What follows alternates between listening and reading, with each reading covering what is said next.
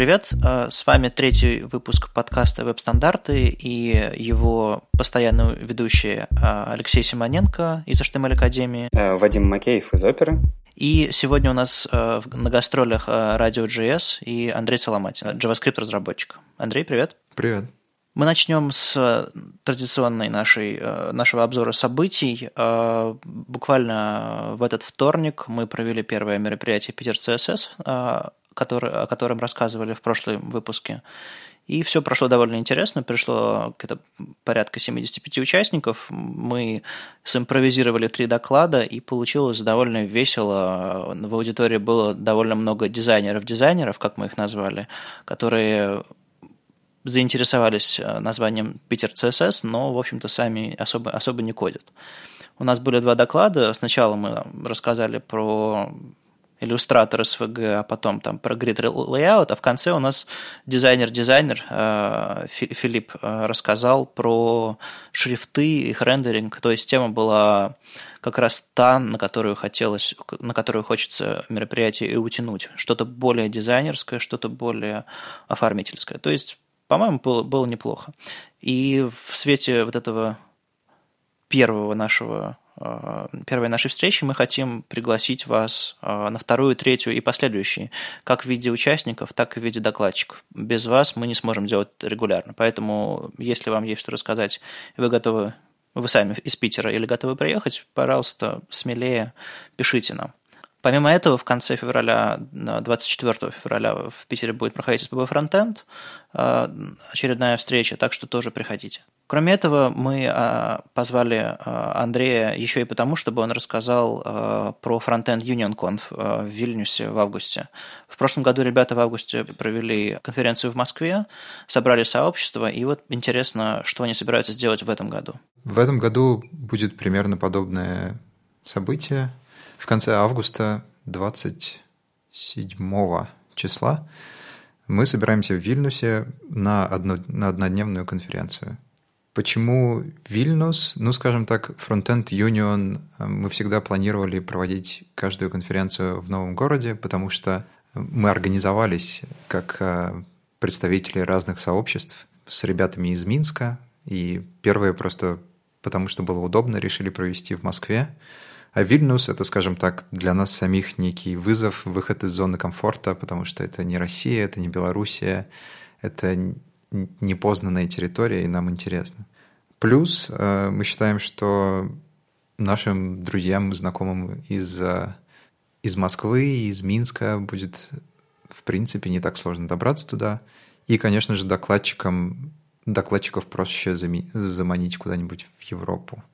Пока Никаких э, точных планов я раскрыть не могу, но могу сказать, что мы уже собираем доклады, собираем докладчиков, поэтому присылайте свои предложения, и ссылку, я думаю, мы в шоу-ноутах дадим.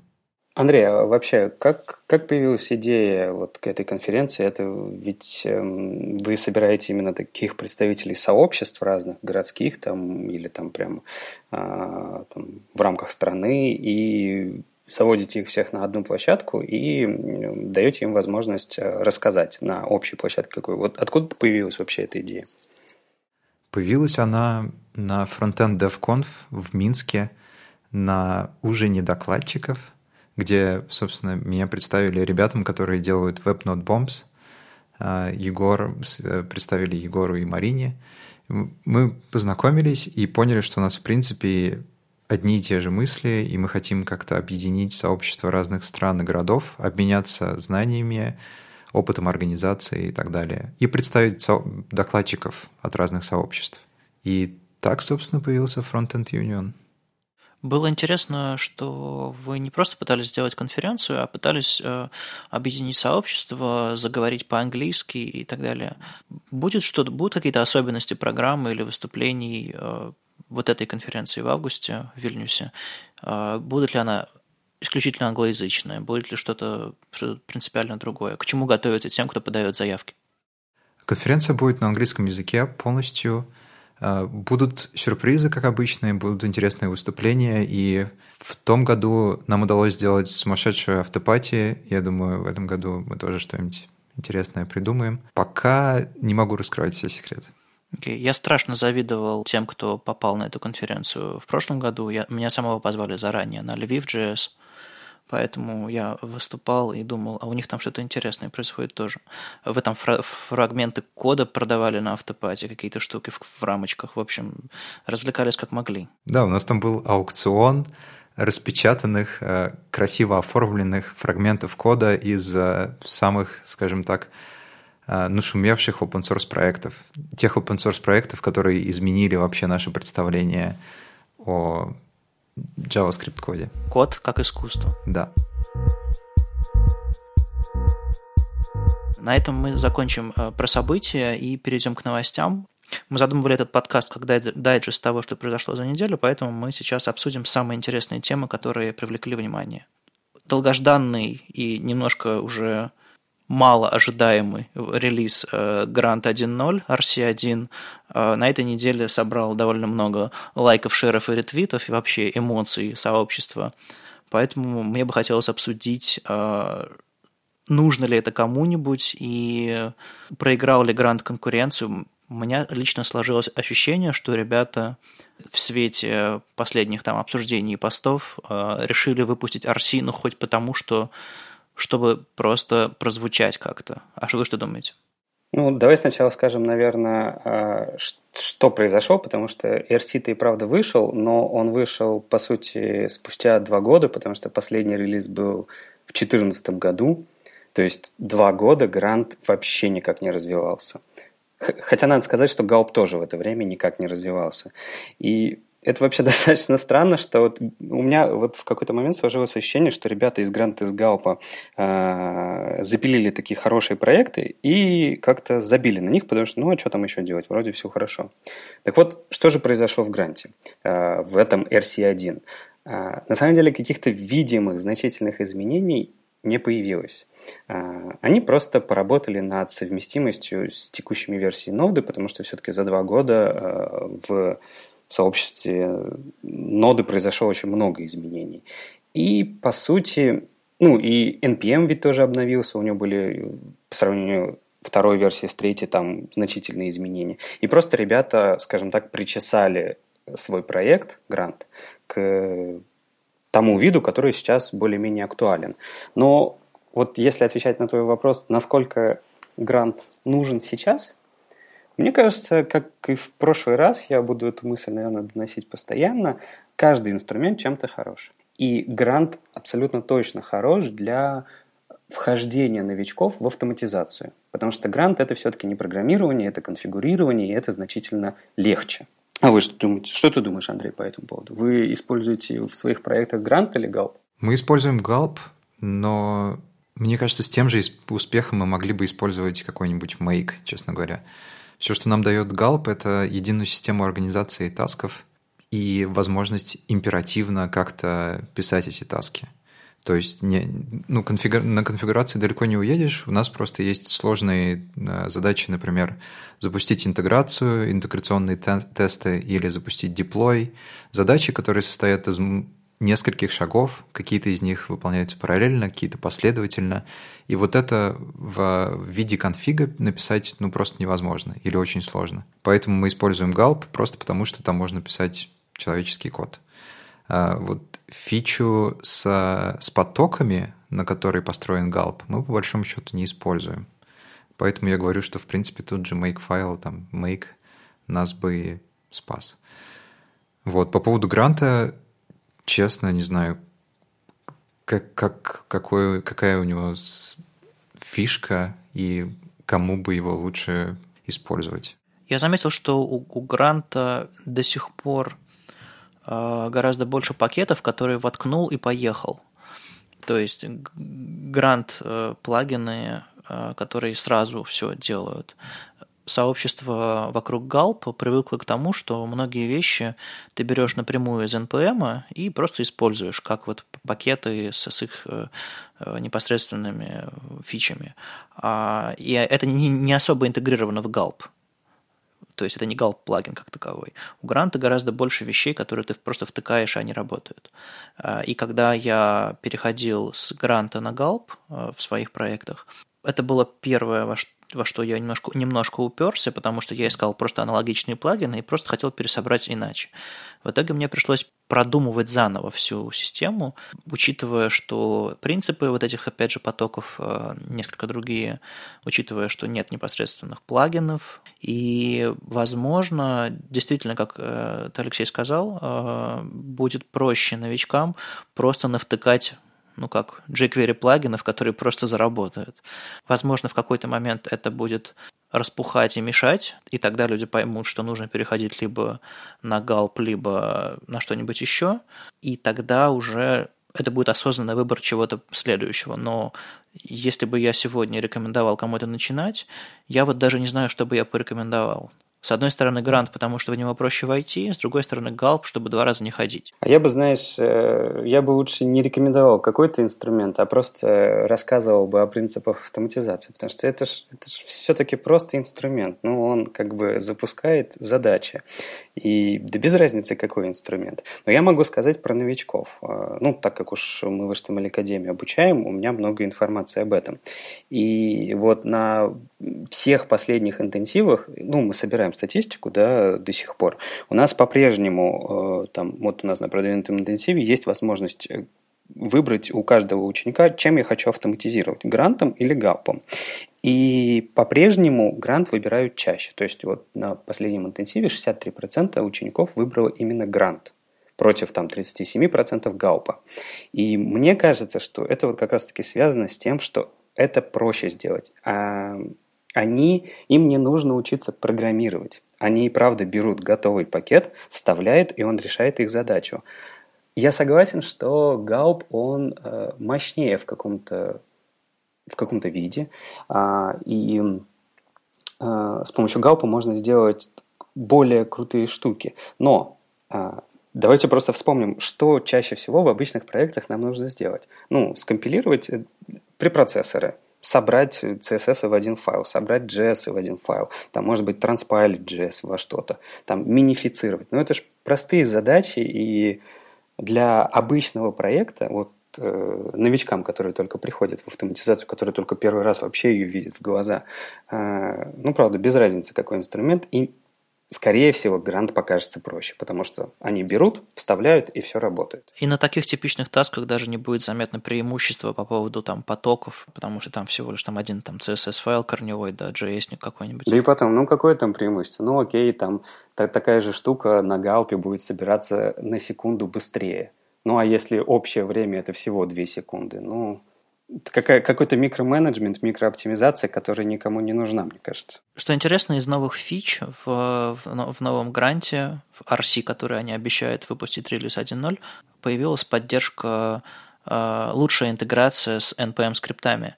Э, NPM-скрипты – это альтернативный способ вообще э, выполнения автоматизации, когда вы просто указываете секцию скрипт в package.json и там прописываете, какие команды нужно исполнить с какими псевдонимами. И в итоге получается npm run и так далее. И э, если gulp с самого начала можно было запустить через npm скрипт, не имея его глобально установленным в системе, для гранта приходилось ставить э, глобальный пакет э, Grant CLI – и только тогда можно было выполнять скрипты. Сейчас они, э, видимо, на волне популярности NPM скриптов как замена всяким грантам, галпам и баркалям, э, сделали, собственно, интеграцию, которая позволяет это делать. То есть можно в скриптах прописать грант, двоеточие грант, и NPM уже сам поймет, куда полезть за бинарником, который нужно исполнить. Это удобно для автоматизированных систем э, проверки кода, как там Travis и вроде того. Для прогона тестов, или просто для псевдонимов, чтобы ваш проект можно было просто склонировать, сделать npm install, и тут же бы он завелся, без всяких глобальных э, штуковин. Как у вас с npm скриптами? Я вот недавно ради Трэвиса врубился, как это все работает, и радостно теперь использую, потому что это действительно помогает э, не заморачиваться с глобальными установками, и, и просто тесты быстрее проходят. По-моему, безумно полезная штука. Мы используем их, в частности, для Husky — это такая штука, которую ты ставишь с помощью NPM в свой репозиторий, и он прогоняет заданные NPM скрипты на, например, перед комитом или перед пушем в репозитории и так далее. И это нас э, очень сильно выручает. Например, мы прогоняем наши линтеры и тесты перед пушем в ремонт репозиторий. Под капотом Husky, собственно, устанавливает гитовские хуки. Смысл в том, что все, что тебе нужно сделать, это прописать специальные э, скрипты с ключевыми словами там pre-commit, pre-push в твой package JSON. И потом, когда ты делаешь npm install на любой машине, Husky автоматически создает тебе гид-хуки в, в папочке. То есть это просто удобный способ создавать хуки, я бы так сказал. Интересно, да, надо попробовать, потому что мне всегда немножко не хватало а, смелости, чтобы как следует разобраться в, в гид-хуках. Да, мы на самом деле просто хаски тоже используем во всех проектах. И вот с хуками какая главная проблема? Что ну вот ты прописал все хуки, но когда человек к себе забирает этот репозиторий, они же у него автоматом не появятся. И он будет, по сути, как бы забивать на все твои э, клевые придуманные штуки, как, как бы твоему коду, не попад... некрасивому коду не попадать в репозиторий. А вот Хаски это делает все автоматом. Это правда очень удобно. И еще один момент, мне кажется, для библиотечных проектов, вроде там React, Redux, э, Angular и так далее, по большому счету Grant, Gulp и прочие билд-системы не особо нужны. И благодаря тому, что у нас есть некие конвенции, например, npm тест запускает э, task тест из package.json, э, мы можем использовать одни и те же названия тасков для одних и тех же задач, и поэтому проще, скажем так, войти в новый проект, проще начать разрабатывать э, новый проект. Тебе не нужно думать о том, какие таски запускают тесты, какие таски запускают линтеры и так далее. Как правило, в библиотечных проектах одни и те же NPM-скрипты запускают одни и те же задачи. Я раньше для этого на Task Default в гранте э, заводил не какой-нибудь сам популярный task, а документацию. Он меня просто в, в консоль выводил э, э, список с описанием э, всех команд, которые доступны. Мы заговорили про NPM скрипты не только потому, что Грант сделал лучшую интеграцию, а еще потому, что было хорошее видео Кейт Хадсон на Nordic.js, которое рассказала про продвинутую оптимизацию фронтенда с NPM скриптами.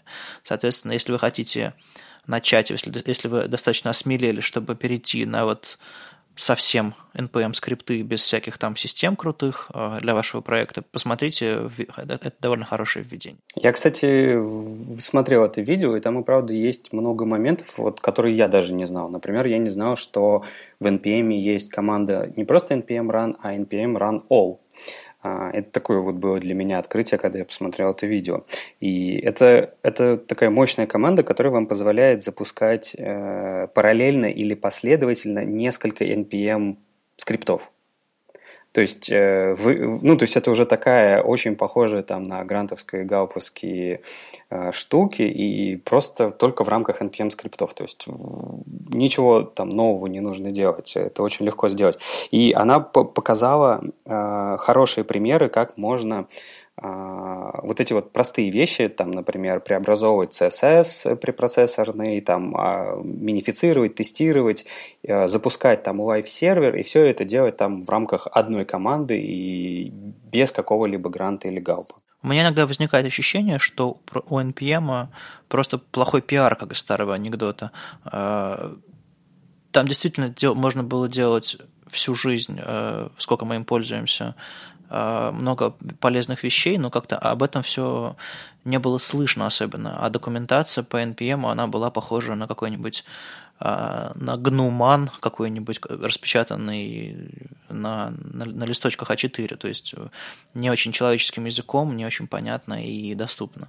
Поэтому я многие вещи про NPM узнаю не от NPM, не, не из документации, не с сайта, а вот именно из докладов людей, которые меня удивляют периодически.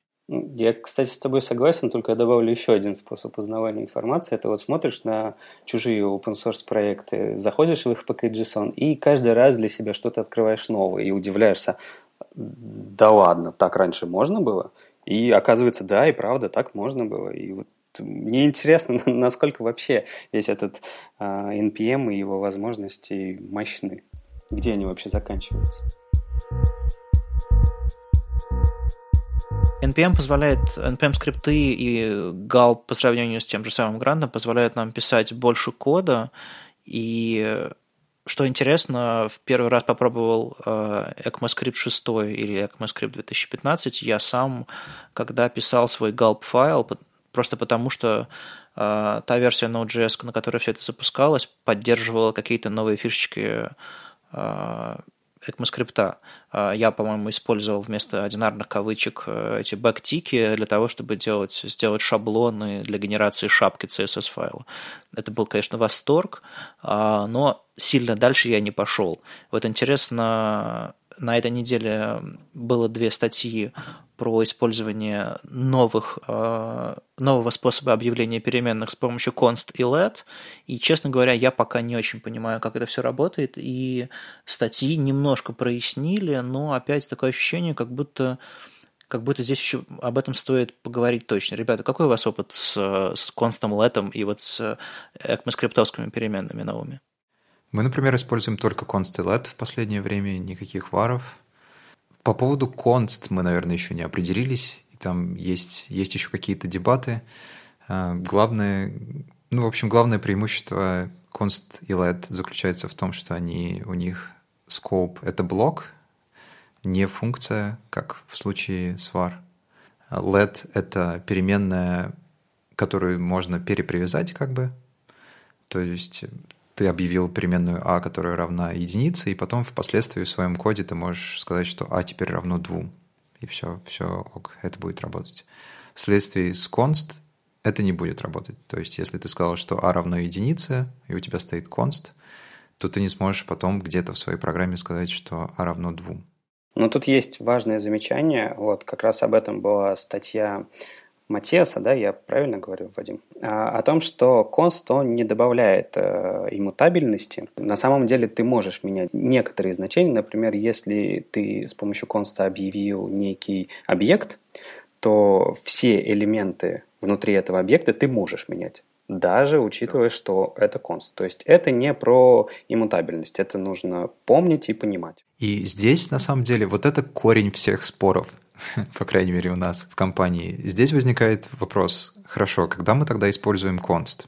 Один путь — это использовать const везде, где мы не переопределяем переменную. Это, это один из способов посмотреть на const. Другой способ посмотреть на const — это говорить, окей, мы делаем const только те переменные, которые на самом деле иммутабельные, которые никогда не будут меняться.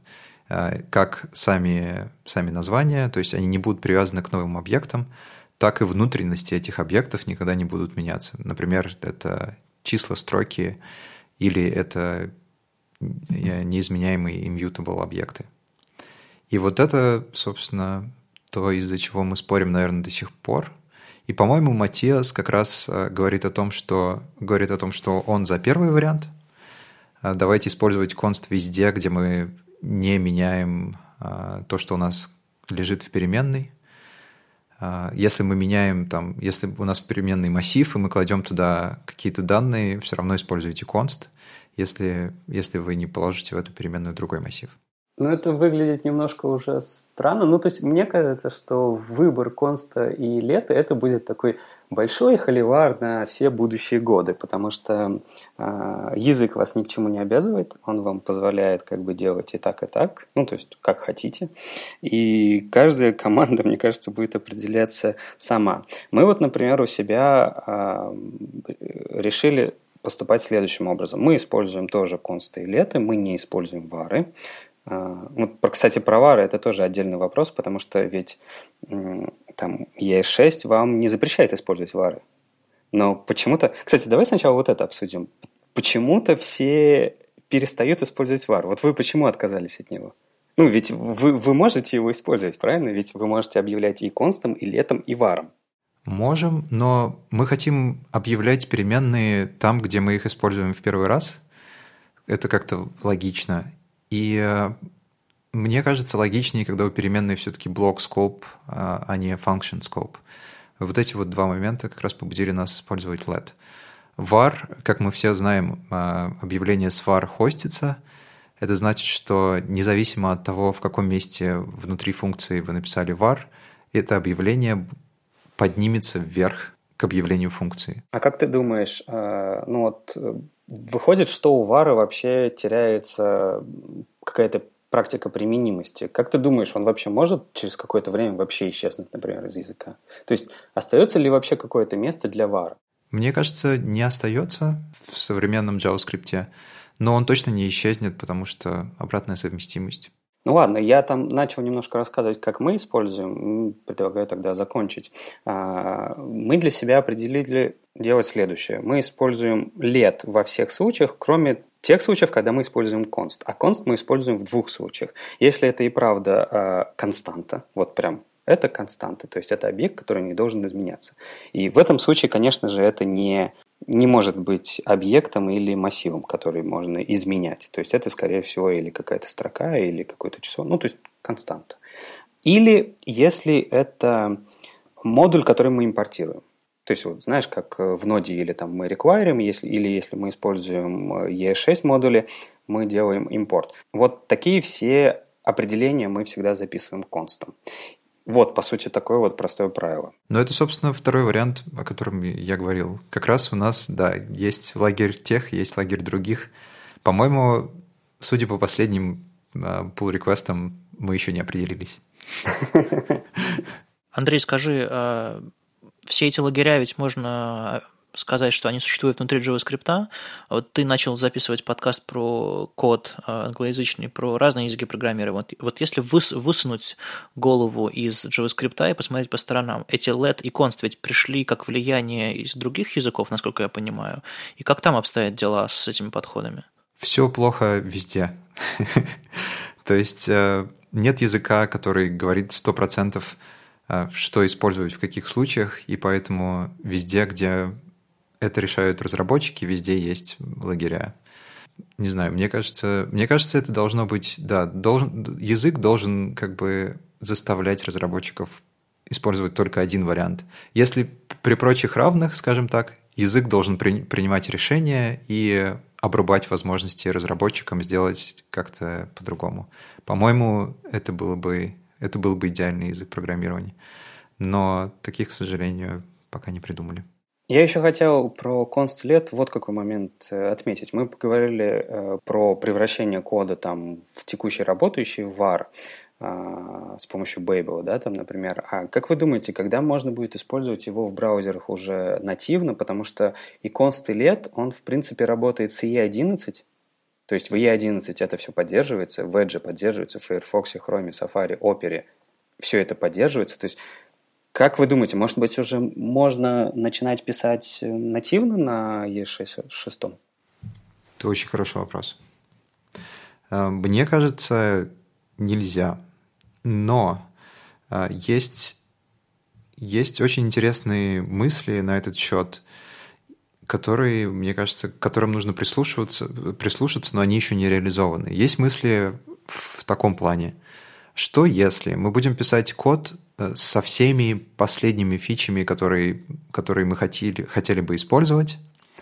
Но э, транспайлеры, понятное дело, транспилеры, они добавляют очень много оверхеда. Иногда он не нужен. Что если мы будем компилировать наши скрипты под разные среды?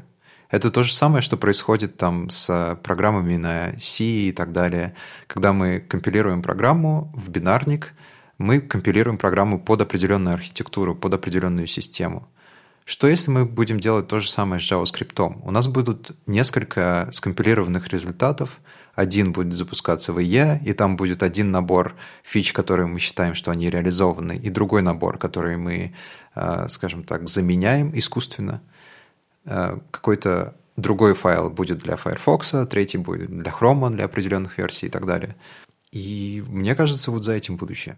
А не доводилось ли вам, ребята, сравнивать э, исходник, написанный на ES6, и то, что получается в итоге после Babel, э, насколько он распухает э, там, в процентах? Ну, это сложно сказать, потому что это же зависит от того, что ты используешь из ES6. Он может как э, почти не распухать, и в тот же момент он может очень сильно распухнуть, особенно когда ты будешь использовать всякие э, мэпы, сеты и так далее, для чего нужно вообще полифилы еще с собой привести в браузер. Ну, то есть очень сложно сказать, оно точно больше. И вот возвращаясь к мысли Андрея, а, это все очень похоже больше на такой автопрефиксор для JS-кода, правильно? Ведь в автопрефиксоре мы легко можем для своего проекта сказать, какими браузерами мы пользуемся, какой процент использования у нас есть или какой нам нужен, да? И он отрежет старые префиксы. Вот было бы очень круто в Бэбеле такое иметь.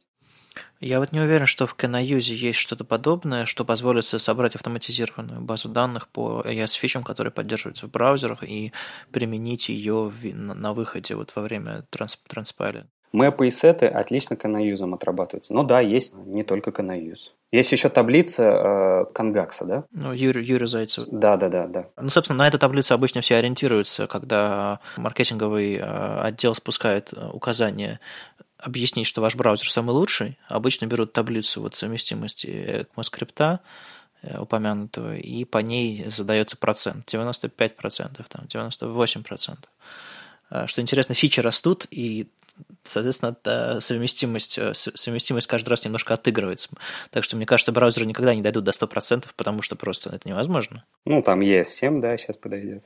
Хотя, кстати, вот с, с номинованием всех этих ES6 и ES7 тоже какая-то чехарда происходит. И мне вот э, интересно было узнать ваше мнение. Э, ведь есть просто спецификация ES6, да, э, которая раньше была там Harmony, ES Next там, и так далее. И, а есть вот это вот идея, что давайте именовать все по годам, есть 2015, есть 2016, реализовывать все там в, в рамках года, фиксировать все, все там штуки, которые мы в рамках года типа заранее, и только их мы реализуем, на все остальное мы смотрим как на экспериментальное. И тоже вроде идея хорошая, но вот как-то вот как-то непонятно, как это все называть. Вот что вы думаете? А, мы говорим ES6 и ES7, потому что это короче. Но понятное дело, что все друг друга понимают, когда начинаются разговоры про 2015, 2000... Хм. Ладно, не все друг друга понимают. Я забыл, например, ES7 — это какая спецификация. Так что, да, очевидно, мы используем ES6 и ES7 чаще, чем 2015-2016. Лично мне кажется, что это скорее проблемы роста. Просто когда ты от большого месива переходишь в, в какую-то более-менее стройную систему, ну, вопрос стройности этой системы обсуждаемый, э, поначалу все, сначала эту свалку нужно разобрать, только потом э, она может начать работать. Одним из признаков вот такой несуразицы является то, что в ES6, ES 2015 у нас записаны вообще все, что мы так ждали от языка за эти годы. А в, вот э, Аксель Раушмайер э, в посте у себя недавно делал обзор ES7, ES 2016, и там, по-моему, фич, которые собираются добавить и заморозить на этот год, было, ну, три, две, ну что-то что очень, очень такое смешное. Соответственно, публике придется смириться, что ES7 которого все наверняка уже ждут, это всего лишь вот эти две штучки, там три штучки. Вадим, ну представляешь, ну вот эти вот пары штучек, они же, это же, они же настолько мощные, это не дополнительный метод в массивах, это же мы говорим про async await, да, новую какую-то модель работы с асинхронностью, и мод, модульность. И такие же проблемы роста, кажется, возникают у GitHub, нашего с вами любимого хостинга нашего кода. А, на этой неделе и на нескольких предыдущих прямо огромное количество новостей о GitHub идет.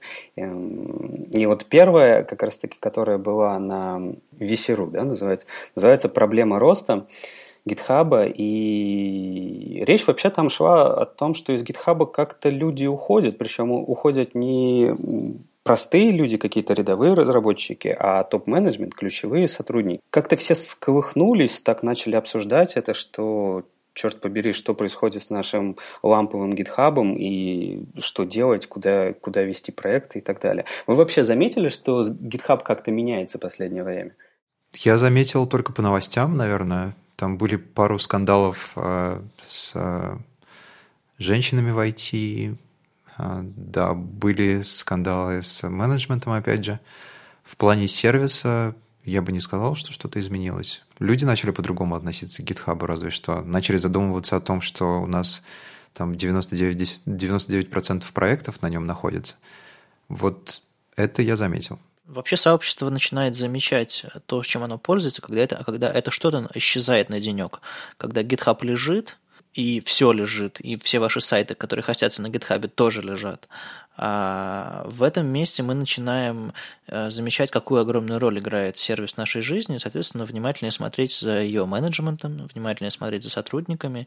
И в итоге получается, что да, мы немножко зависли на одном сервисе. Другие сервисы, например, Bitbucket какой-нибудь, они предлагают там, не знаю, приватные репозитории, не знаю, за меньшие деньги или за бесплатно, а, и пытается по-другому выиграть у GitHub, но GitHub, как исторически первая платформа для социального кодинга, а, а не просто хостинг для, для кода, она пока единственная и основная. И я буду рад, если на волне этого кризиса мнимого или настоящего появятся достойные конкуренты. GitHub просто не может быть собой, тем самым сервисом, на котором многие впервые захостили свои, свои демки, гисты, еще что-нибудь такое, когда крупнейшие мировые компании э, покупают у GitHub Enterprise всякие решения, и внутри у себя, не знаю, какой-нибудь Яндекс крутит собственно, собственный GitHub, и, в общем-то, работает по всем этим правилам. Поэтому ком- команда должна расти, компания должна расти, и, возможно, в этом смысле она теряет каких-то своих преданных э, сообщников из open source сообщества, потому что open source сообщество как таковое, пожалуй, не приносит денег э, компании, а приносит скорее enterprise штуки. А, поэтому, когда, не знаю, какой-нибудь ESLint а, собирается а, уезжать с GitHub на волне открытого письма к разработчикам GitHub, это понятно, что ребята, возможно, чересчур эмоционально отреагировали на это письмо. И даже попытка GitHub ответить на это письмо тоже не выглядит убедительно. Они буквально вчера, по-моему, ответили на него. 17 часов назад смержили этот ответ, э, ответ э, сообществу в виде pull реквеста Ну, разве это не прекрасно? И опять же, ответ выглядит скорее как отписка, мы работаем над этим, поэтому я не знаю, чем это закончится, но я у меня есть ощущение, что это закончится появлением, э, усилением конкурентов, что, в общем-то, всегда хорошо. Ну, кстати, надо отдать должное ребятам из GitHub. Это и правда, их ответы, правда, выглядели отпиской, но там есть все-таки несколько важных моментов. Первый момент – это то, что ребята из GitHub почти готовы показывать новый функционал и обещают его в течение недели-двух уже нам показать. Они признаются, что и правда они не уделяли должного внимания ишесом на GitHub, э, и что теперь они будут уделять внимание. А самое важное, о чем было сказано в письме, о том, что они поняли, что э, особенно на примере вот э, последних изменений в браузере Edge и то, как работает команда с фидбэком внешним, они поняли, что с внешним фидбэком нужно работать, что нужно предоставить какой-то инструмент, чтобы сообщество которое любит GitHub и пользуется GitHub, а, могло как-то доносить свои идеи до команды GitHub. Это очень хорошо сработало э, с Edge, и мне кажется, это будет хорошо работать с GitHub. И вообще это было странно, ведь смотрите, GitHub, он весь такой про социальный кодинг, про open source и так далее, но вы никогда не могли э, внести свой вклад в сам GitHub. -то. Как вы, вам не кажется, что это как-то очень странно и смешно? И вам никогда не хотелось там что-то ну, вот взять и поправить. Вот есть у вас лишний час, и вы вот прям видите эту ошибку. Типа, дай мне этот э, репозиторий, я вам отправлю pull request, я э, буду соблюдать все ваши там contribution гайдлайны, э, я сделаю все прекрасно, починю эту ошибку для вас, для себя. Но вот в GitHub нельзя было это раньше сделать когда я только начал пользоваться GitHub, было впечатление, что GitHub разрабатывается на GitHub, и у них там все open source. Но меня никогда не дошли руки до того, чтобы посмотреть, на какие части из того, что они разрабатывают, на самом деле а, open source. И ты говоришь, что, в общем-то, ничего там нет? Ну вот, например, если ты хочешь что-то поправить в интерфейсе, у тебя нет такой возможности. Ну, вопрос в том, насколько мы недовольны. Вот, э, Андрей, скажи, ты читал это письмо с обращением к GitHub, э, и насколько ты с ним согласен, насколько тебе самому жмет, и ты бы хотел что-то поменять на GitHub? Я читал это обращение. Суть там в том, что, как правило, все недовольны issues, потому что в больших проектах люди заводят issues для вопросов, люди докладывают о багах, но при этом не соблюдают contribution гайдлайны, не предоставляют достаточной информации, и поэтому я могу представить боль, которую мейнтейнеры больших проектов испытывают, в частности, когда им приходит ишью, там, я не знаю, 500 ишью, которые нужно как-то отсортировать, в которых в половине из них нет информации нужной, другая половина решается документацией. В принципе, можно их понять, но у меня лично этой проблемы нет, к сожалению, наверное, потому что я еще не написал проект, который там, в который отправляют по 500 issues э, в день. То есть э, со стороны э, разработчика там средней руки или там особо, особо не, не, не занимающимся open source, это все выглядит как истерика на, на ровном месте, потому что, видимо, у этих ребят нет таких больших проектов. Ну, знаешь, истерика еще выглядит почему? Вот там есть такой пункт, он, он, он очень комичный. Знаешь, в больших проектах часто приходят люди и начинают ставить эти пальчики вверх в комментариях, э, плюс один там, и таких может комментариев быть, ну, я не знаю, 70% обсуждения самой проблемы. Я понимаю этих ребят, им, правда, сложно из этого всего ужасного количества плюс одинов найти разумные какие-то я не знаю, вещи, чтобы обсудить как-то. И... Но это все-таки выглядит комично, потому что, ну, ребят, ну вам поставили плюс один, ну, я не знаю, забейте. То есть они же, они же что предлагают? Они предлагают, что а, одно из их из предложений, что добавьте нам какой-нибудь, я не знаю, лайк. Лайк к тикету. Вот представляешь, в гитхабе будут лайки с тикетами. Ну, на Google Code а, там были, были возможности ставить звездочки проекта, и по количеству звездочек ты понимал, а, насколько задача какая-то интересует сообщество. Просто мне кажется, что само по себе вот это вот голосование за ошибки, оно не изменит подход к выбору тех вещей, над которыми будут работать разработчики. Это все от внутренней системы зависит там какого-то open source проекта. Если ты думаешь, что ты можешь прийти в тикет, э, созвать своих друзей, рассказать в Твиттере об этом, попросить всех туда прийти и наставить лайки, и что после этого разработчик увидит, что тут, я не знаю, тысяча лайков, и он займется этой проблемой, мне не кажется, что это так будет работать. Сегодня мы были не в привычном составе. Сегодня с нами не было Ольга Алексашенко. У нее, у нее, у нее важные дела, но верстальщик руками вернется в, нашу, в наш эфир в следующие выпуске.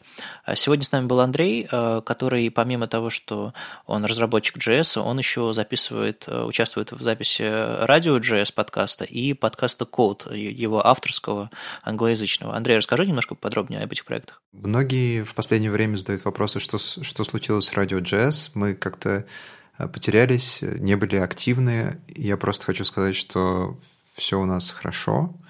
Э, у нас были какие-то неприятности, но мы их разрешили, и, скорее всего, новые выпуски появятся уже в феврале, поэтому все, все, все будет.